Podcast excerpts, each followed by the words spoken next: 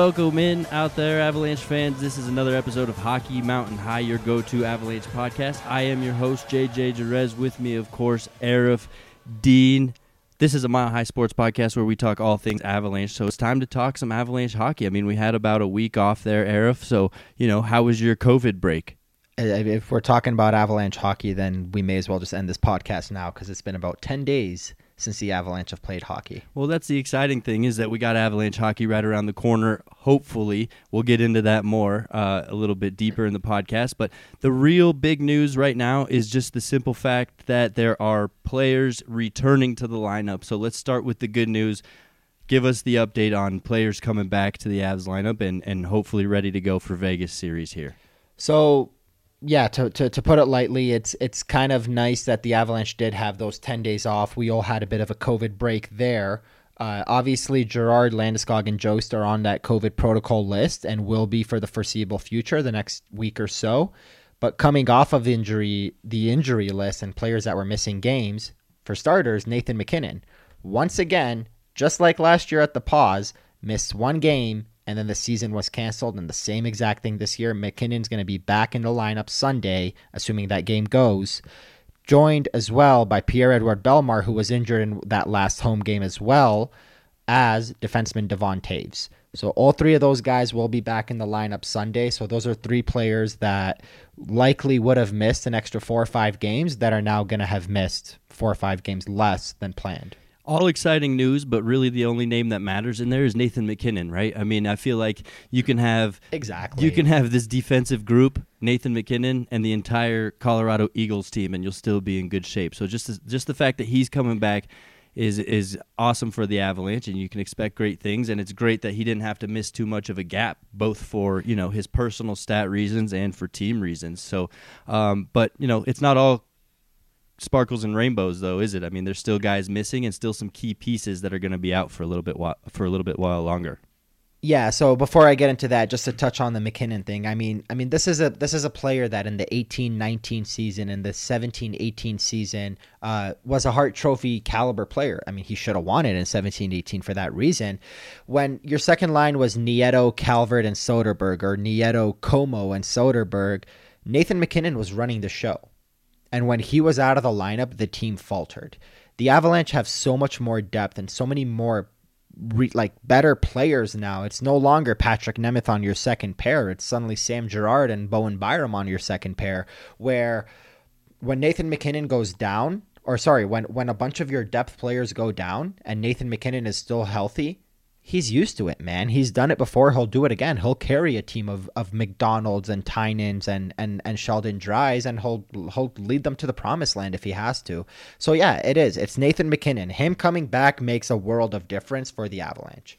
In regards to the guys that are still out, speaking of that, Erik Johnson is, is on the IR. He was added to the IR as Devon Toews was taken off, obviously for cap purposes. But EJ, he's not close to coming back. He's still out. Pavel Francouz, same thing. He's not close. He is still out. A little bit of better news. Um, and this is good news because Matt Calvert's injury was very suspect. Mm-hmm. It was very Colin Wilson like, where he kind of something happened, he disappeared, and we just didn't really hear about it. Or better yet, a better example than Colin Wilson is if you remember a few years ago, Jesse Winchester, who was with the Avalanche, just mm-hmm. kind of had a concussion, disappeared from the lineup. We never heard from him again, and then he was gone. So Matt Calvert seemed to be going that way, but according to what Bednar said this morning, being Friday, uh, Calvert is in quarantine right now, and that's because he had to tra- he had to do some traveling for to get some medical evaluations. However, he will be on the ice either Saturday or Sunday. So this weekend, Calvert's going to be on the ice, which only means to me that he'll be back if not Tuesday, then then for the Lake Tahoe game next week Saturday. So Calvert's coming back as well. Obviously, the three guys on the COVID list are big names and are going to be massive blows. Landeskog, Girard, and Jost are all going to be out at least for the next game, perhaps the next two games, because every single one of them has to reach 14 days before they're back on the ice, and that's you know getting back to practice, let alone playing games. So it's been about a week for Girard. It's been about a week and a half for and Landeskog on that list. The crazy thing is about Sam Girard, that guy has not missed a game since the trade. back in 2017. Since that Duchene trade happened, Sam Girard has played consecutively every single game since, and that streak is going to end today. Yeah, that's a good thing to point out because especially at his size, his stature, and what people blame him for the most is just his his physical presence, right? But he never has an issue with that. He's never injured. This isn't an injury. This is COVID. So you know, in my book, he's still kind of in that Iron Man. Yeah, he. Topic, yeah, no, absolutely, and he he he doesn't get hurt, and he doesn't get hurt because he he doesn't get hit. It's kind of like the Nicholas Lidstrom factor. What Lidstrom was so good at and why he was such a good player for so long is because nobody could hit him because he just had such great hockey IQ. He knew how to escape checks. He knew how to escape dangerous positions.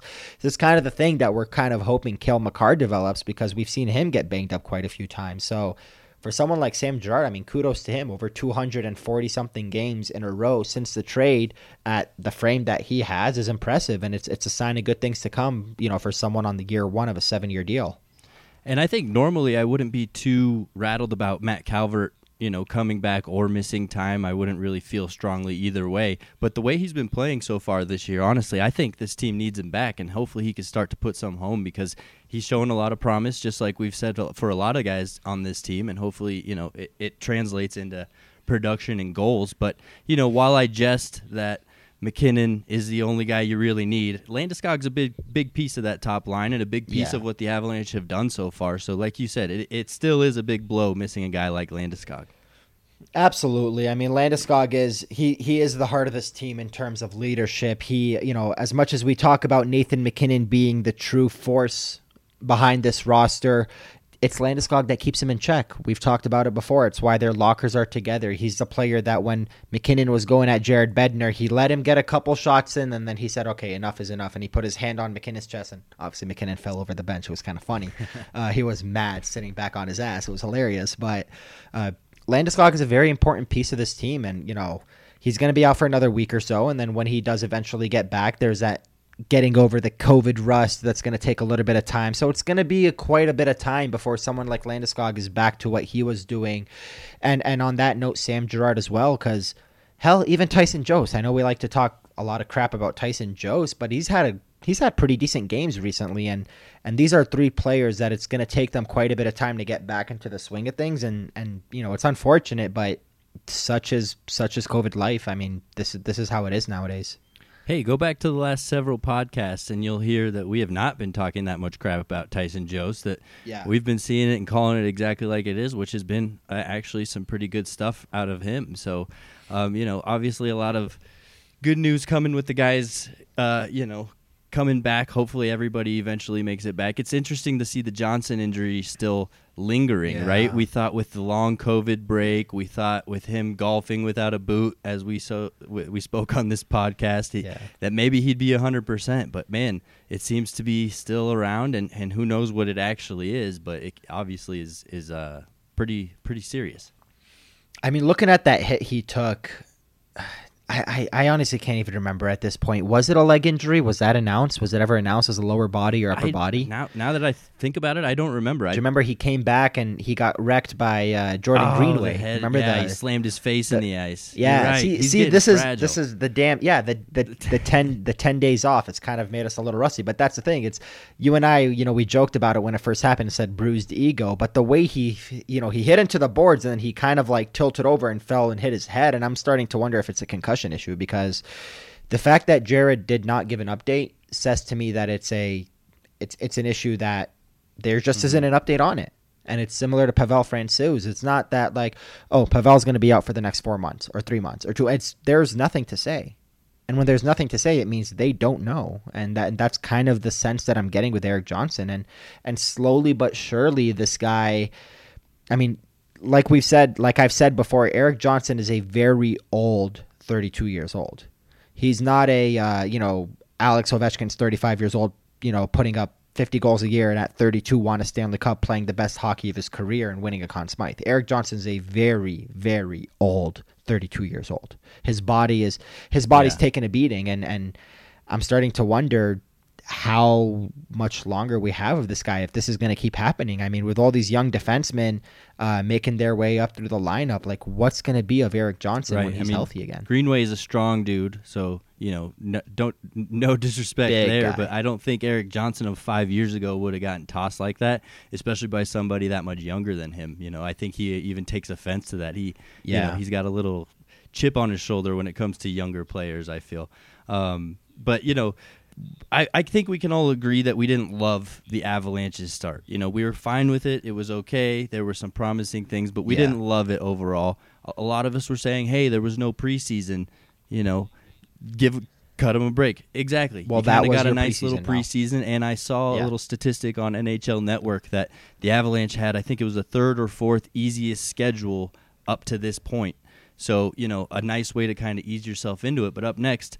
It's the Vegas series, right? I mean, I, in my opinion, Vegas is looking like the front runner for the Stanley Cup right now. I would say yes to that, but I would also say, who the hell knows who the front runner is these days, man? Like, this year is going to be such a crapshoot, and I'm not even talking about all the COVID stuff. I'm talking strictly about scheduling. So when you say the Avalanche have had the third or fourth easiest schedule since the start of the year, I mean, hands up in the air. What what can what can they do? This is the teams that are in their division that was created, uh, this arbitrary West division that they have to face. And you know they they had two upcoming games against the Blues, both were canceled. So now the Blues and the Coyotes are playing 76 straight games because nobody else in the West division can play hockey right now. So what can you do when you look at a team like Vegas? Yes, they're eight two and one. They look great. Mark Stone looks awesome. Uh, both of their goalies look good. Uh, Pietrangelo's fitting in. Shea Theodore's playing well. I still have question marks about that second line center because some guy named Chandler or a young def- or, or a young rookie named Cody Glass are not the answer for that team. So, are they going to add somebody there? But the reason why I'm saying all of this is because let's go to that Canadian division, the North Division. You have Toronto at the top of the league, sitting at I believe 11 2 and 1.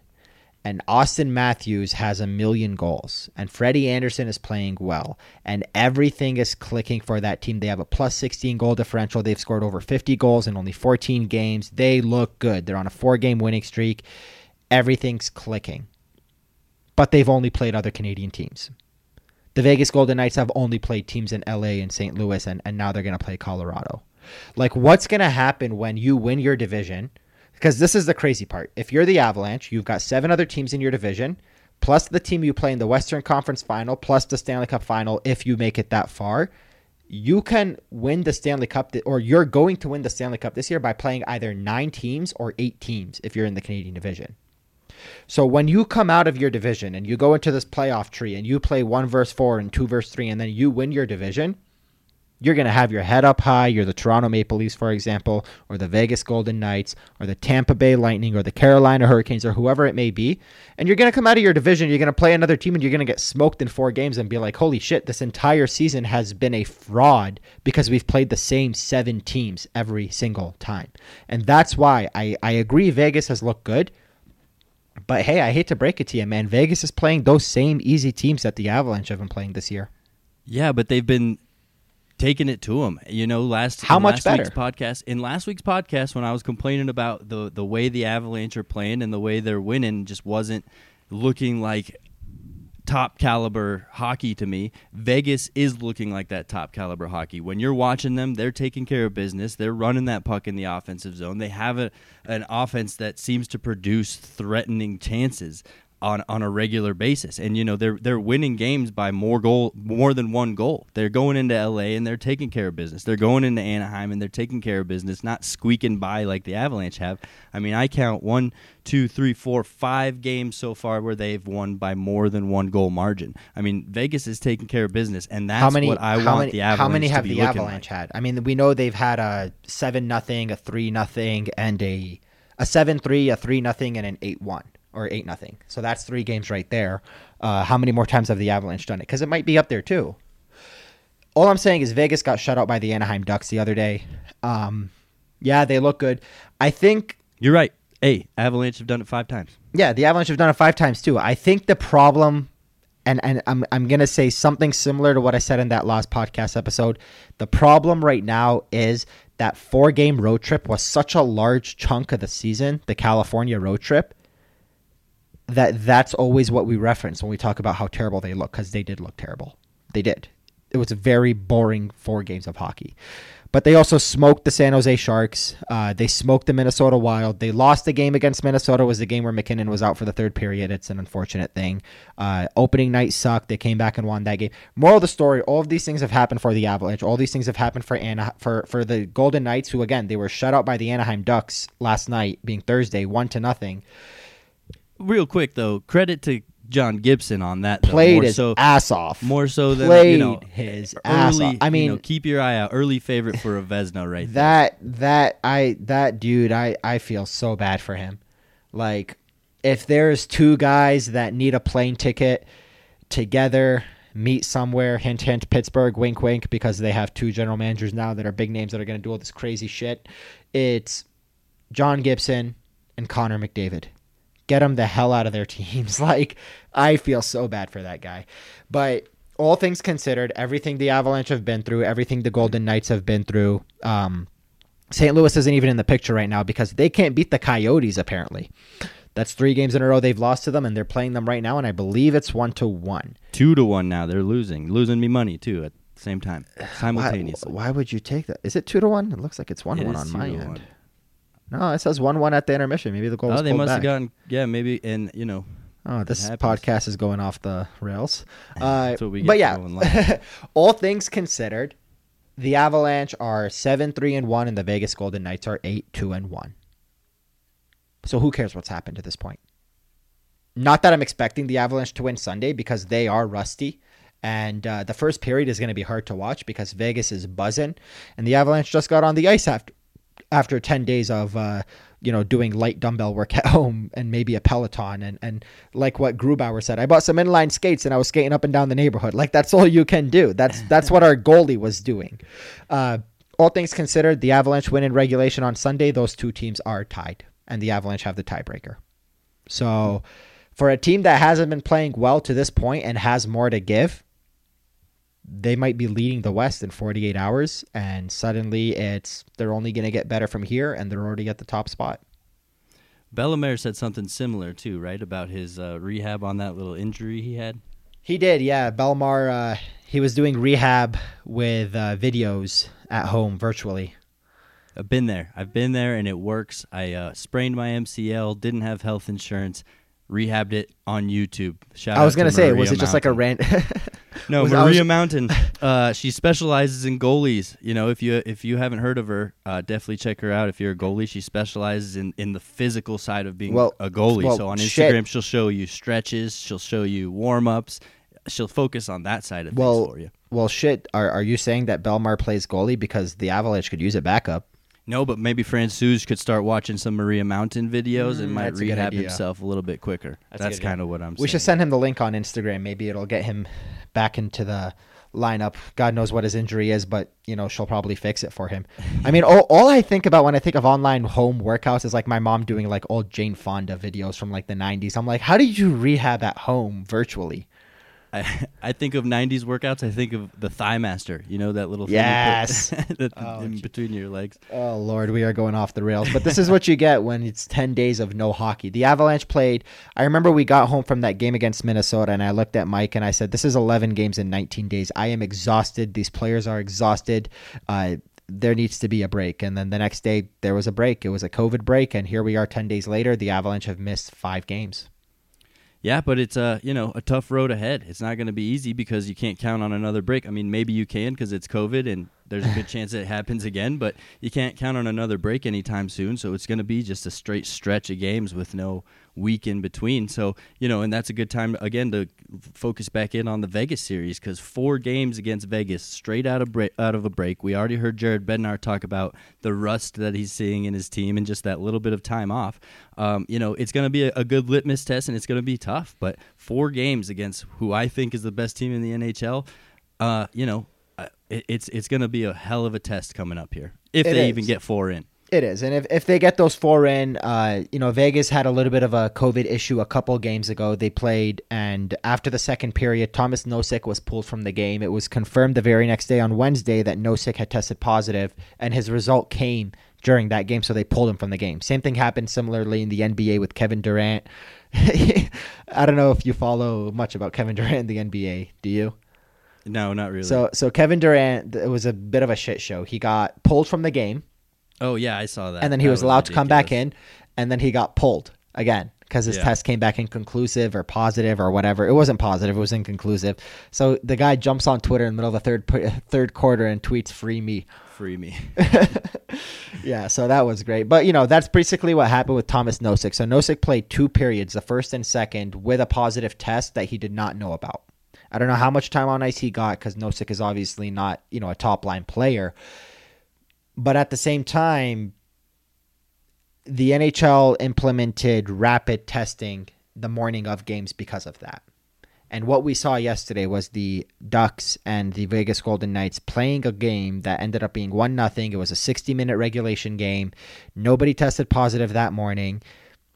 But if we wake up Saturday when you guys are listening to this podcast and anybody from Anaheim or Vegas is added to the COVID test, it's going to be traced back to Nosek. And then I have a bad feeling about the upcoming four games. Yeah, I mean, you saw. I don't know if you saw actually, but Nick Foligno had a some pretty, I guess, telling quotes in the Athletic today from Mike Russo. Um, you know, of course, because he's the first player of the Wild to get the virus. Marcus, Marcus So- Foligno. Marcus Foligno. Mark. Yeah. What did I say? You said Nick. Nick's his brother in Columbus. Oh, Marcus.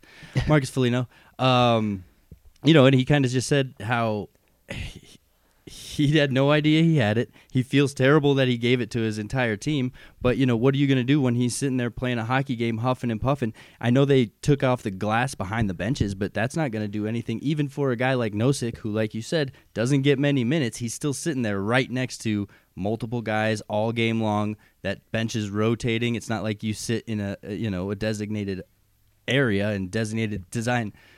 What's the word I'm looking for? Seat seating. Yeah, seating, Seating. arranged seats. A, no, See, uh, Jesus, assigned seats. assigned oh seats. Lord, assigned. the seating. COVID break has done more to me than I thought. Maybe I Man, have we are rusty out here. Um, but yeah, that you know, you know what I'm saying. Like it, it just, it's just Did tough. I really just, just, like say there's a arranged slippery seating? slope. Holy moly! You said it so confidently too. I was so I was so Kinda proud like I said of Nick my English. Yeah, Nick Foligno. Right when you said Nick Foligno, I'm like, crap. What did Tortorella do now? Uh, we we won't get into any of that stuff because that's been beaten to the ground, and and uh, at this point, Columbus doesn't want to be talked about. But the the Marcus Foligno thing, I mean, here's here's the biggest issue with that. Marcus Foligno got COVID, had no idea, gave it to pretty much five other guys on the team, which gave it to the Avalanche because they played three games in a row. And who the hell knows if these Avalanche players were going home and giving it to their family? and their young and their young ones. Like look at someone like Ian Cole. Ian Cole was traded from the Avs to the Wild, was living out of a bag, uh, away from his family for almost a month. Comes back to Denver, finally gets to see his family, his wife and his newborn kid again, and then gets COVID. And I'm like, ah man, bad luck, bad luck. And then you sit back and you're like, I really hope he didn't give his family COVID because like this is this is just the way it is it's just it's a terrible terrible thing we're living through right now and i can't wait for the day where we don't have to talk about this shit anymore but the reality is like the nhl has a problem right now and the problem is uh positive tests are happening and and and there's exposure that's happening on ice and that's not something that they were expecting. The NHL has done everything they can to make sure that off the ice and away from the rink, players are abiding by certain rules and restrictions to keep this from spreading, but it's happening on ice. It's happening to players and the coaches for those teams, for those players that share a bench, and the referees that ref those exact games where the players and the coaches, it's all happening at once, and the NHL did not expect this to happen. And that's the biggest worry the worry the biggest worry that i have is the fact that hey you know even if the avalanche and i do this with air quotes with my fingers develop some sort of herd immunity and the wild develop some sort of herd immunity where they can't get it anymore uh, they they still might play teams that do get it I mean, let's face it. There's other teams in the West Division that haven't had a COVID scare yet. Uh, when they do, unless you know they're going to do what with the Avalanche, what they did with the Blues and the Coyotes, where they started playing last week. They're going to stop playing in, in, in September. They're going to play every other day for the next six months because no other team can. Like, well, looks like the Avalanche might go on another break, and it's going to be through no fault of their own this time. It's going to be other teams having COVID issues, leading to them being on break. My biggest fear, you can look right back at the Minnesota Wild, and that's at Marco Rossi, right? I mean, the Yeah. NHL's super lucky that there's only been one guy, and that's a as of today, February 12th. There's only been one guy to complain of, you know, the after effects of having COVID, and who knows? What if six months down the line, suddenly we see half the NHL is struggling to get ready for next season because the lingering effects in their lungs and you know I think Ryan on on the radio show put it the best. It, it you know some of these guys are walking away like they they've been smoking cigarettes for 30 years. That's how messed up their lungs are getting from this. So you know that's my biggest worry. The NHL's lucky that it's it's kind of been minimal so far with guys like that. You know who knows what Jonathan Toews is going through? Who knows what Corey Crawford's actually going through? Yeah, that that one's the question mark to me Mhm. is what the hell is happening with Jonathan Toews? And you know there could easily be more of those coming through the pipeline here as as more people start to contract the virus. I mean, the funny thing is, COVID has affected so many people. There's one name that we rarely ever talk about is Matt Niskanen. Niskanen retired. He he threw away a 5.5 million dollar year and just said I'm retiring because he just didn't want to deal with all this COVID stuff. And it's the same thing that happened with Mark Crawford after signing a contract. He said, you know, JK, never mind. I don't want to go to New Jersey. I don't want to do this. Uh, Crawford's a little bit of a different situation. I, I assume it was just one of those things where it's like, I'm not going to uproot my life and my family for this shitty season. I've won three Stanley Cups. The Blackhawks suck now. The Devils, let's face it, they're going to suck too. I don't need this. Uh, but Niskanen was playing on the Flyers, who had a damn good year last year. Who you know he was under contract for another season and just said, "I'm done," completely out of the blue. Uh, I'm not saying that he had health issues, but I'm saying he just looked at this entire season and said, "All of this crap that you and I are talking about right now, I'm not going to put up with it," and he didn't. And it's just crazy to see how much this has changed and affected so many players in their careers and their trajectories and where they're supposed to go from here. And and and I mean, for for the NHL, for Gary Bettman, you're just trying to find a way to be done with this season. Let it happen. Let it happen at least respectfully in some way, shape, or form. Uh, let us have a real playoff, a real Stanley Cup, kind of like the bubble. It was at least enough to say it's not entirely an asterisk, even though it was still weird. Let's get Seattle in here. Let's get paid from the expansion draft. Let's get a new TV deal. Let's get vaccinated and let's start fresh. Not to mention the NHL cracked down and started regulating a little bit harder on the players and said, guys, stop leaving your houses. You're not leaving your houses anymore unless it's to go to practice. Now, And- all meetings are virtual, which is hilarious. The, the virtual meeting thing is going to be rough. And Gary, uh, not Gary Bettman, but the coach, uh, Jared Bednar, was he was really annoyed about that. And I'm not saying Bettman, ugh, Jesus, I'm not saying Bednar was having an issue with the rule itself. I need to stop calling Bettman the Avalanche's coach. That would be weird. Mm-hmm. Imagine having a press conference with that guy every morning. That would, yeah, jeez. anyway, so Bednar like was he was visibly annoyed at the idea of like I have to run a team and I have to do these practices, uh, not practice, but I have to do these meetings virtually now rather than in person. And he's kind of like fed up with this entire thing. Like, how do I prepare my team? I can't do it in person. Players are in and out of the lineup, and when we are ready for games, our games get you know pulled from us, pull, pulled away from us under the rug like you know, suddenly, just like that game last Thursday, now eight days ago, another home game against Minnesota was taken away from them. How do you prepare for all of that?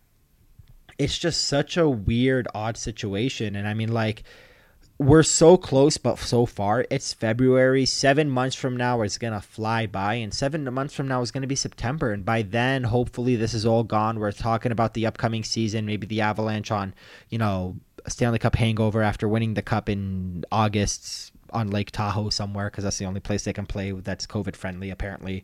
Uh, but it's it's just been a really really trying time, and we're only 11 games into the season for some teams. Some of them Yeah. less, some of them up to 16. Uh, and and Philip Grubauer, when we talked to him yesterday, he said. We're not going anywhere. Players, we're going home. We're going to the rink. We're going to the hotels. Like we're we're not doing anything. Granted, We're rollerblading around our streets. yeah, rollerblading around our streets, they're inline skates for for Philip Grubauer. That's how he's getting his practices in. And I mean, like, that's that's the guy in Denver. I don't know what the Dallas Stars players are doing. I don't know what the guys in Florida are doing. You know, in cities that are a little bit more conservative, where Tom Brady's out at a party getting drunk out of his mind with a bunch of people around holding his kid. Nobody's wearing a mask. Who the hell knows if Florida Panthers players were there or Tampa Bay Lightning players were there? Uh, but you know the NHL's cracking down on something where like most of the players have their arms up like we're we're already doing all this what more can we do like you have me sitting on a bench with 20 other players what else can we do and I feel like what's going to happen next is they're going to pull down the glass all around the rink and be like, all right, section 104, that's the new Avalanche's bench, and section 114, that's the penalty. Like, what else can you do? You're gonna have guys jumping over the boards and then climbing up seven rows and sitting in their spot until their next line change. Like, what can you do at this point? I get the coach's frustration too with the Zoom team meetings now, right? I mean, we've all been there. We've all had to do Zoom, Zoom meetings, and how impossible is it to pay attention to those? Let alone, you know, I'd love to to kind of be the fly on the wall to watch the Zooms with the Avalanche and kind of see everything that goes wrong, like in everybody else's Zooms, right? Like, hey, Sam Girard, please get your cat away from the camera. Please get your cat off the table. Uh, Mikko Rantanen, can you please put your microphone on mute? You're uh, you're talking too much. You know, it's, it's just impossible for anybody, let alone the Avalanche and, and all the NHL. But at the same time, everybody's doing it. Everybody's making it work. Everybody's getting through it. Well, yeah, it sucks. You don't necessarily get preferential treatment just because you're National League hockey players. Yeah, and I mean, in the end, like we said in the beginning, whoever gets through this season, it's it's going to be the team that was able to it's going to be one of two things it's either going to be the team that everything happens the proper way and they just like are the luck of the draw. They're the only team that doesn't deal with any bullcrap which right now is basically narrowed down to a canadian team.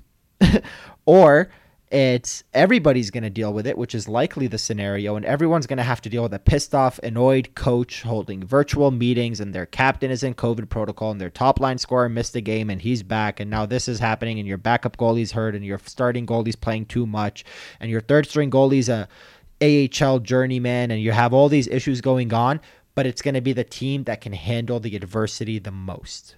And that's what the Avalanche want to be. That's what made the Dallas Stars story last year so magical. As much as we cringe about that team, it was Anton Khudobin's "We're Not Going Home," and it was friggin' Kiviranta, whoever the hell this guy is. Friggin' his name was created on a Scrabble board once, coming out of nowhere and scoring a hat trick and an overtime game-winning goal in the second round. And it was all these things coming together, handling adversity without your starting goalie. Your backup goalie was a college rookie and and and finding a way to take all of this and spin it into a positive light and dealing with that adversity. And that's what the Avalanche are trying to do. I mean, they were kind of getting there right before the pause. They were 4-0 1 in their last 5 games. And this is a team that during that 4-0 1 streak, it seemed like they lost another player every single game. And the one game they lost was in overtime and it was the game they lost MacKinnon for the third period. So it just seemed like they were starting to handle that adversity. And then the hockey gods were like, no, no, we got another one for you. COVID protocol, your captain, your defenseman that hasn't missed a game in four years, and Tyson Jost. They're all going to be out. Yeah, you're going to get MacKinnon back, but these guys are going to be out. You're going to be rusty. You haven't practiced in 10 years, and your goalie's rollerblading around Colorado for some reason. like, this is what it's gotten to now. So it's just a matter of handling that adversity. Oh, that's hilarious. Such a funny image, too. I hope he wears some tight clothing while he's doing it just to freak out the whole. I, I keep thinking of Erik Johnson. Remember that suit he was wearing in the, the summer, outfit. the biker suit. Exactly. I, I keep imagining Philipp Grubauer in that. Not even like regular skates, but like those inline skates where it's like the four that are like in a box, like that one. Uh, what's that one movie? The old movie where they're roller skating through the. It's whatever. You get the point. It's just it's it's a funny sight. Absolutely, especially when you put them on roller skates like you just did. um. So yeah, I mean, none of this we is a surprise, right? We all kind of saw this coming. It sucks that it's happening, and it, you know, it sucks that it's affecting everyone's favorite team. But you know, during the off season, you and I discussed several times that this is going to be a year about depth. This is a year where you know the TJ Tynans and the Sheldon Dries are going to have to step in and make some sort of impact because you're going to have to count on them because we saw all this coming. We knew all this was expected, and you know, it is what it is at this point. Yeah, I mean that's that's just the reality. The Avalanche did recall a bunch of players, and they you know filled out their taxi squad because they're still missing now Calvert, Francouz, and Johnson, and Jost and Girard and Landeskog. Like those are big names you're missing from your lineup. Mm-hmm. Exactly. Uh, those are six starters. Those are five starters and a goalie that should be playing half your games. Um, so it's it's it, it is going to be about that depth. It's going to be about guys like Logan O'Connor, who and I know we never had much of a chance to talk a lot about him because of the pause, but he has been a great great breath of fresh air for the Avalanche. I think he, I think at this point, someone like Logan O'Connor, it's hard to take him out of the lineup even when you're healthy from how well he's played. But you need more guys like that to step up. And every time I hear the name Sh- Dries and I hear the name Tynan, I shudder because they remind me of names like Hunter Miska, where it's like, this isn't someone that's that's going to be an NHLer. And I hate to say it so straightforward, but that's just the reality. These aren't players that you think are going to be full time NHLers. These are band aids because half your team's on the COVID protocol list and injured. I like that. That's a good way to put them. They're band aids. I like that. Well, well said. Play, players like Mart, yeah, players like Martin Kaut when he gets a chance. That's someone that you can say, hey, man, he's going to make a career out of this, maybe. Logan O'Connor, you knew he was an NHL caliber player, just wasn't in the lineup because it was a numbers game. The Avalanche have a lot of depth now. Uh, Shane Bowers, I'm excited to see when he gets his opportunity because Shane Bowers is a former first round draft pick. But your Tynans, your Dries, your Hunter Miskas, your Jacob MacDonald's, like these guys are not going to be NHLers. That's just the and reality. If I'm one of those guys, what an opportunity you're getting this year to kind of showcase yourself. Oh, absolutely. Right? I mean, I talked about how I saw Kiefer Sherwood trying to talk his way into the lineup, gets an opportunity, plays pretty well. Like, you know, this is Love the year for that kind of guy to kind of revamp your career and, and take it in a different direction than it was going to go initially. So, you know, let's look for those guys to keep stepping up, and hopefully they do within the Avalanche and keep hanging into the standings because all it really takes right now is just get into the playoffs. Then you can regroup, reset, and think about the playoffs from there. Just get in at this point, right? I mean, this is such Yeah. a wild year. Who cares who wins the division? Who cares who wins this or that? Home ice, you know. While it, it kind of matters, None of it matters. it kind of. I got a fun stat for you, and this is for all my betters out there too to keep in mind. Um, so, let me let me find it here. I got it written down. See, you're well prepared, as we have been all night. Teams that are playing each other in back-to-back games in which the home team loses the first game, the record of the home team in the second game is 24 and 12, and that 12 just happened tonight with the New York Rangers losing to Boston, uh, one nothing. But that that second game for the home team apparently is is pretty pretty big. Yeah, and so that's that's what happens. It's you know the Avalanche blew opening night to the St. Louis Blues, came out the next day and wrecked them eight nothing. Uh, then they went to they went to L.A. They beat the L.A. Kings, and then as the home team, the L.A. Kings came back and won the next game. So yeah, it's it's a very reasonable trend. It's hard to sweep a team. It's even harder to sweep a team, and I know they're two game series. It's even harder to sweep a team on the road. Uh, the Avalanche almost did it with the Minnesota Wild. Obviously, they ended up losing in overtime that second game, but uh, that's that's just the, the reality. I mean, it's the the funny thing is about this season, like you said, just get into the playoffs and all this is. If you're the Avalanche man and you're hurt and and and you have COVID pauses and you have all these things, if you're Jared Bednar, dude, just start assigning homework. Go home, watch a bunch of Arizona versus St. Louis games, watch a bunch of Anaheim LA games, watch a bunch of Vegas games watch the seven teams in the division because you're going to play 56 regular season games and two rounds of playoffs against one of these seven teams. That's it. And then of the remaining 23 teams in the NHL, you might see two. One of the in the not even the Western Conference Finals, one in the Conference Finals because there is no conferences this year, and one in the Stanley Cup Final. You're going to play nine teams this entire season if you make it all the way.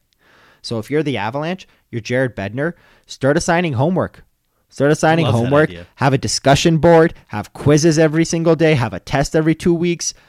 Study the crap out of your seven teams. Study the crap out of the seven teams in your division because those are the only guys you're playing for the first 56 through 70 games of the season. JT Compher, can you please now begin your presentation on the Arizona Coyotes forecheck?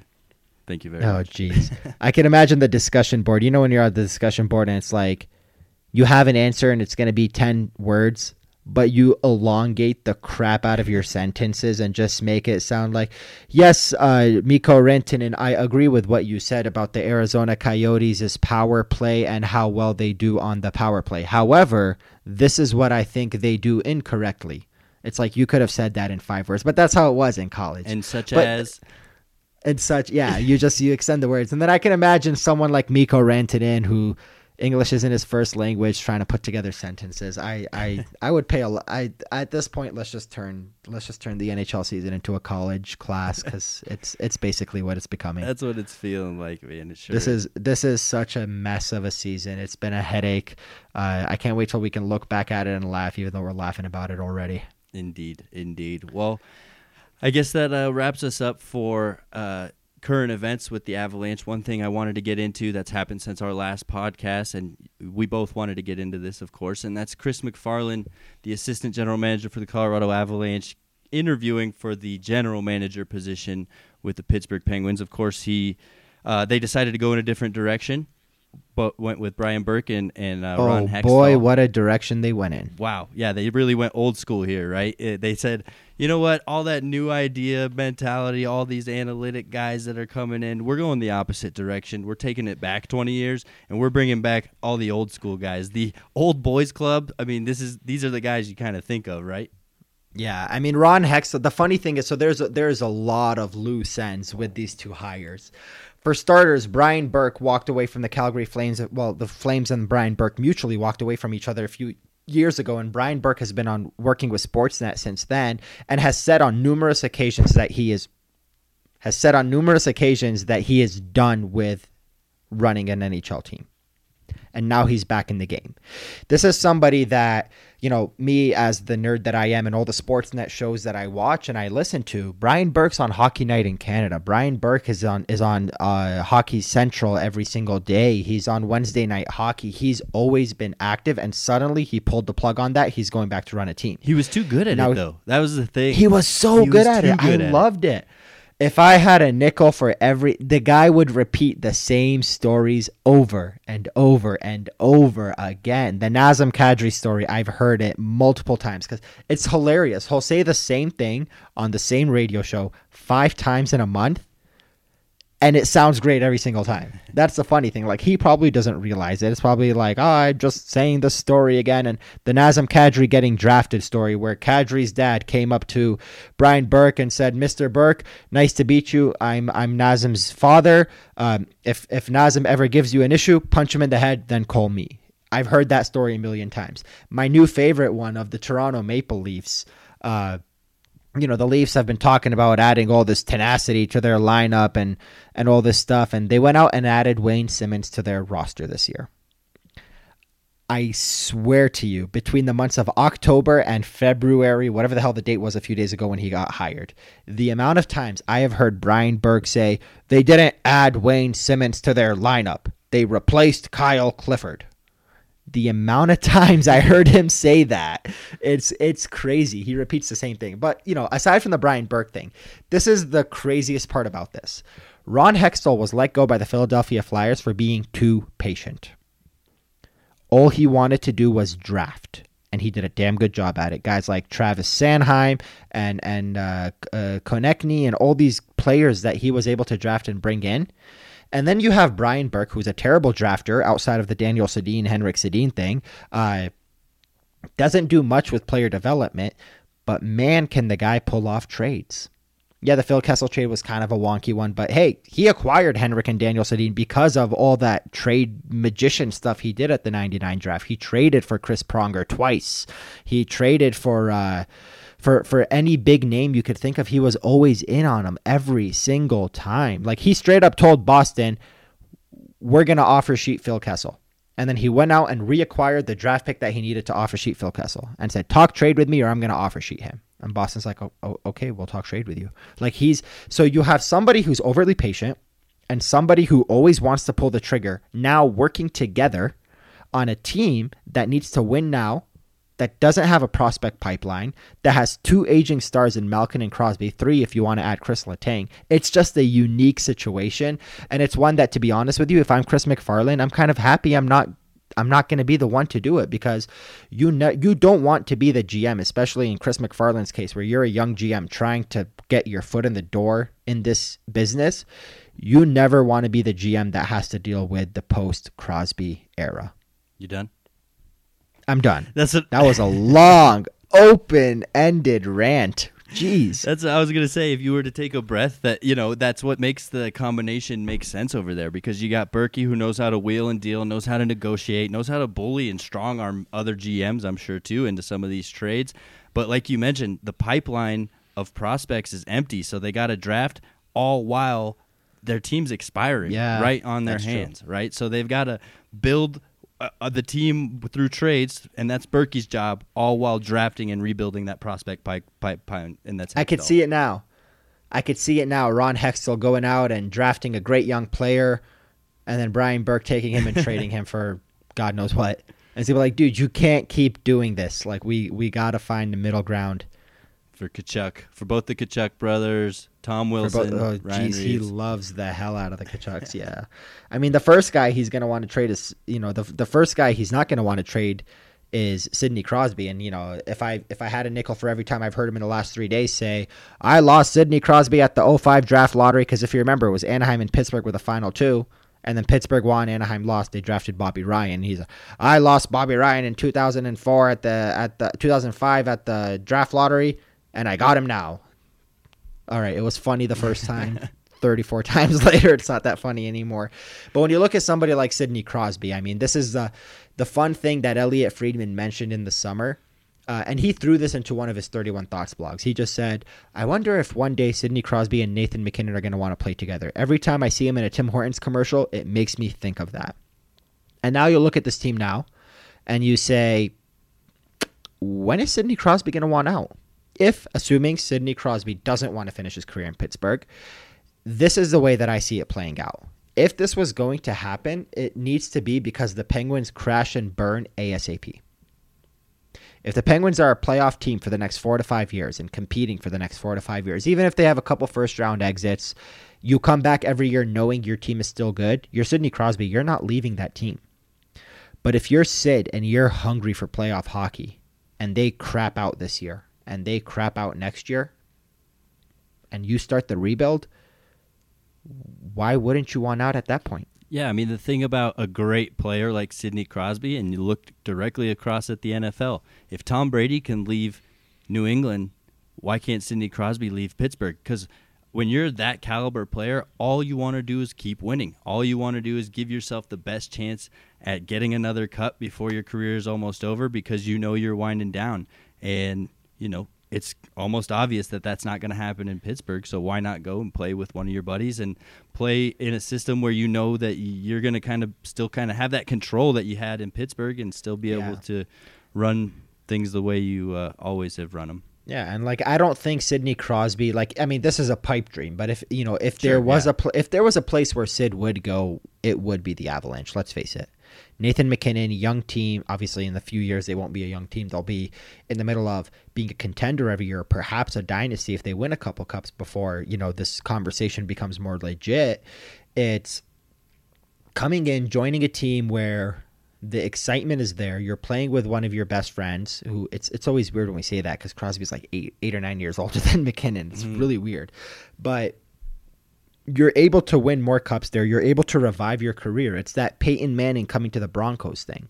You're not coming there for one year to f around and be this old guy without a cup, and then you know winning a cup and retiring, playing limited minutes. It's I'm a great player, played on a great team for all these years, and I'm going to go somewhere else, and I'm going to have an entire second career there, somewhere between that Peyton Manning effect and that Patrick Roy effect. Patty was still a lot younger when he came to Denver, but Peyton, even Tom Brady with Tampa, he's not retiring. The guy's going to stick around, win three more Super Bowls with Tampa Bay before he retires. And far away from the Jarome Iginla effect, right? We Yes, that to happen again. yes, yeah, exactly. so it's going to be a completely different scenario to that, and you know, I love my brother Nazem Kadri as much as the next guy, but if Sidney Crosby comes here, Kadri's going to take a hike. He might even be involved in the trade because MacKinnon and Crosby are going to be your one-two punch on this team. Crosby strikes me as such a mountain lover too. I feel like he loves hiking, he loves mountain biking. He Dude, wears those weird tan rubber shoes. Our Colorado listeners are going to hate it when I say this, but I'm such an amateur Coloradoan. But what is that one place where it's like a bunch of steps that go all the way up? I, I Uh, Manitou's the, the Manitou Incline. Thank you. Yeah. Have you seen the legs on Crosby? The dude's the dude's gonna jog that for like a He'll pregame warm up. He's just gonna skip and just work his way up, no sweat, no nothing. Grab a sip of water, come back down, play a game, score a hat trick, win a cup. Like that's gonna be Crosby's day in Denver. If only though, we're we're, we're not serious here. I don't think it's a real. Yeah. This is yeah. This is this is ten days into a pipe into a pipe dream. This is ten days into a COVID break where you go into pipe dream territory. Uh, the funny thing is, so many people have been talking about this. Darren Dreger, Elliotte Friedman. I mean, it's all speculation. It's all hey, if Sidney Crosby's eventually going to want out, if the Penguins need to blow it up. Hey, why not join Nathan MacKinnon in Denver? It's everybody's new favorite thing. It's kind of like the Taylor Hall over the summer. Hey, Taylor Hall's got to join MacKinnon in Denver. This is the new thing. Is Sidney Crosby joining Mac in a few years? Um, but aside from him, I mean that's a fake trade rumor. Let's face it; it's all pure pure speculation. But Elliotte Friedman did mention a real trade rumor, and I kind of wanted to get your opinion on this. Uh, it feels like it was forever ago. It was uh, a few days ago. Um, he mentioned that you know Sam Bennett. Obviously, the Canadian regulations are going to have an effect on any trade that involves a Canadian team. We saw it with Laine for Dubois. Dubois had to go sit in quarantine for two weeks while Laine and Roslovic were already playing in Columbus because the U.S. doesn't care and Canada does. Uh, but he mentioned that Sam Bennett, who is on the trade block, the teams that have been that have already checked in on him are Anaheim, Columbus, and the Colorado Avalanche. So I just wanted to get your opinion on Sam Bennett because I think that's an intriguing piece that the Avalanche are looking at. I'm gonna be honest. I don't love it. Um, just simply because of the offensive production. He doesn't strike me as a guy that's gonna come here and change, you know, the way he's been producing the last several years in the NHL, and that's basically at a about 12 to 15 goals per season, more or less. So that doesn't really strike me as somebody you need or want because you already have a group of underachievers of guys who could score right around that amount of goals. And, you know, I think they fit just fine here. I mean, it depends on what you're giving up. Sure, there are some guys you could definitely talk me into to uh, letting go when it comes to the Avalanche, you know, of Valeri Nichushkin, for example, or, you know, some, some of the more depth guys. Um, but I, I don't I don't see that being as much of a need as somebody who can just simply bury the puck and, uh, you know, help help fill that uh, third line a little better. When I when I think of Sam Bennett and the Avalanche going out for him, I think of Mike Chambers' article that we talked about a few days ago, where we said that, you know, where Mike was talking about Kyle Clifford being the piece that the Avalanche let get away from free agency. Because I look at Sam Bennett and I see someone who's a, who's obviously a lot more skilled than a Kyle Clifford, um, but plays with that tenacity, plays with that pug nasty Brian Burke style of hockey.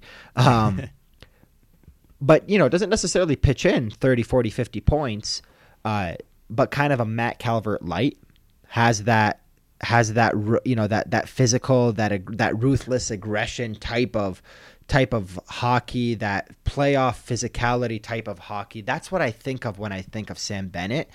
When i look at the avalanche's lineup and, and I, I like that you mentioned valerie nichushkin because the avalanche's lineup is split into two things you're either an offensive producer or you're helping out in a different way. Joonas Donskoi is scoring a lot of goals. He's got six of them. JT Compher is a two-way player, plays a lot of penalty kills, got a little bit of a physical edge to him, plays with a lot of physicality. Granted, his fight was last week or two weeks ago, whenever it was now. um, your guys on the fourth line are playing their fourth line thing.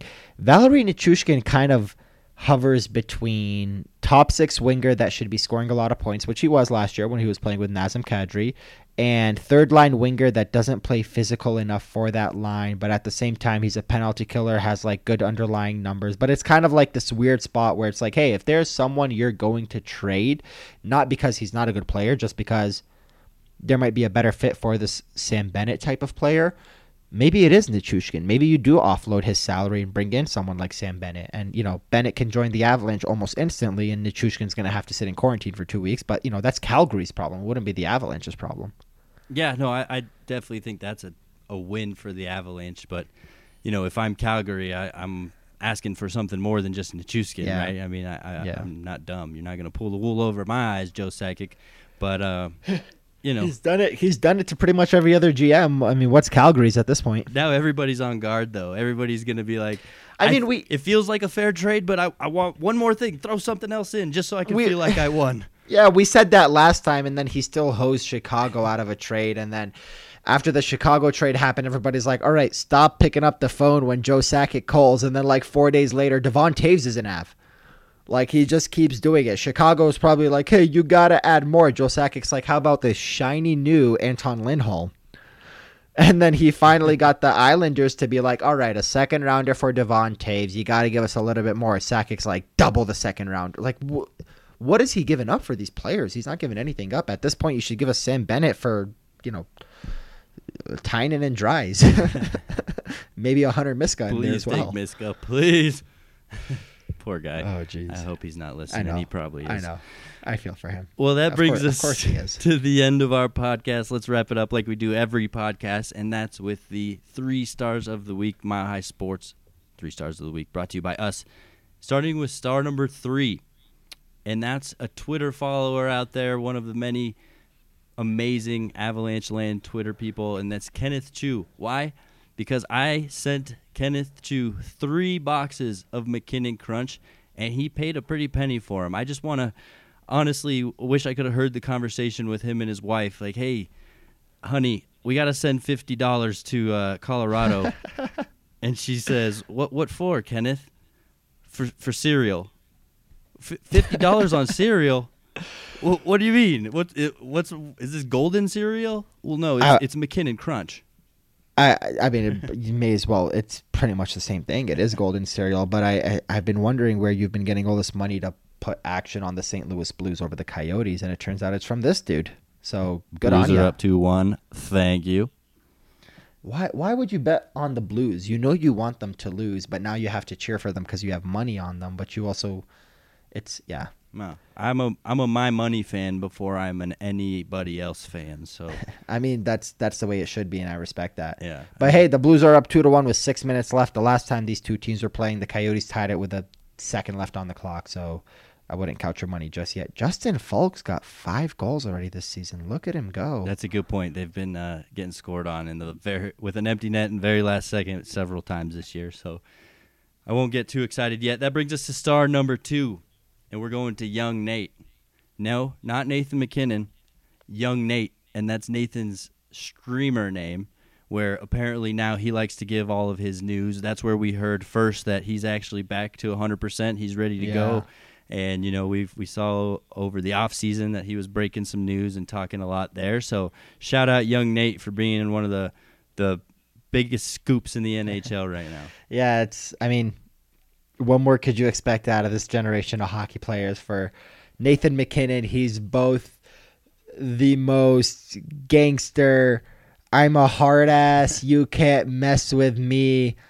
Streamer. streamer. exactly. Like he's a combination of both. It's a funny thing, but it is who he is and and and young Nate and I love the way he spells it. It's Y U N G. No O. As it should. No O. As it should be. And then Nate, lowercase N A T E. You know who I am. It's young Nate. Exactly, exactly. He loves the streaming. So I wonder how the Avalanche actually feel about that. Like, yeah, I know we can't control you, but like, watch what you're saying. You're, Yeah, you Jean said Martineau. Jean Martineau's over here controlling every player's every step, and Nathan MacKinnon's playing Call of Duty, spilling news. Like he's like, how do? He's like, what is this game? How do I imagine being Jean Martineau trying to figure out how to get an Xbox and create a burner account to watch Nathan and like kick him out of land parties just to like stop him from saying stupid shit. Like it's it's such a weird life we're living right now. It really is. Which brings us to star number one. We're giving that to Alan Roach because he was at the Super Bowl, which I think he is every year. Always, But just He's so awesome to hear him. I mean, he we grew up with him around here screaming, "Avalanche, go!" Right? That was actually not bad. I've been hearing Holy it for so long. I can do I a pretty good impression. of So sorry to our listeners. I did uh, I, I tried to yell outside of the mic, but it's just yeah, fun. I saw. I saw Alan you take a step back. Yeah. Yeah. I mean, I mean, Alan Roach, my brother and I, screaming around the house, Milan Hejduk, and like all the different ways. I always found it funny how he would say Iginla's name because it was as if it was spelled with an A because it was Jarome Aginla. Again, the way he said it was really interesting. Patrick Roy's name was really cool, yeah, but Patrick. Wow. I remember uh, the first Du- yeah, the. Duchesne was really cool. Uh, I always remember, I think it was 2011, the Super Bowl where the Steelers won.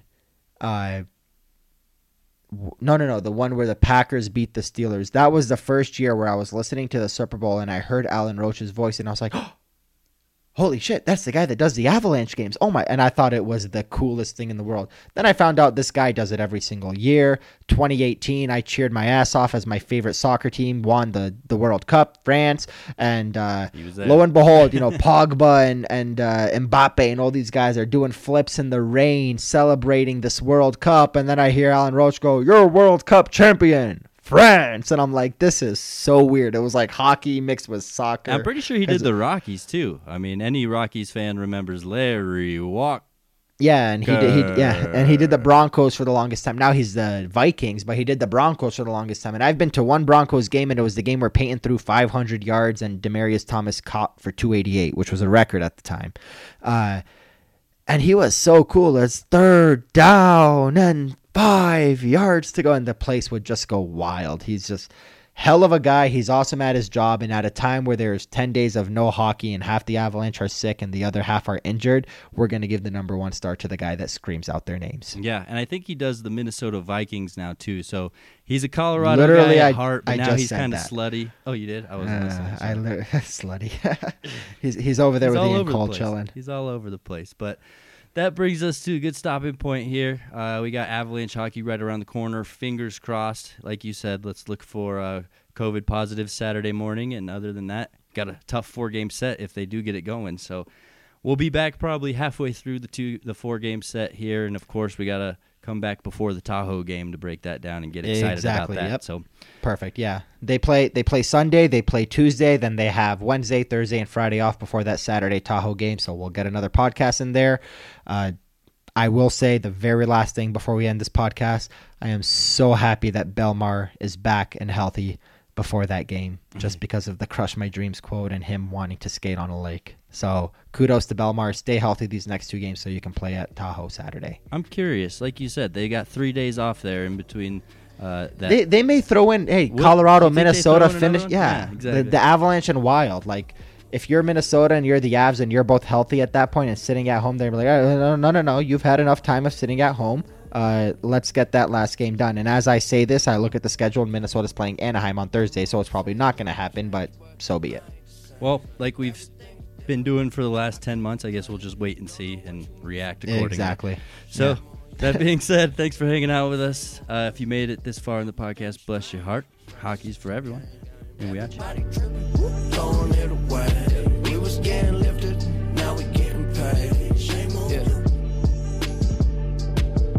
Yeah, I paid the cost to see apostrophes. That means it's mine. Keep to myself, take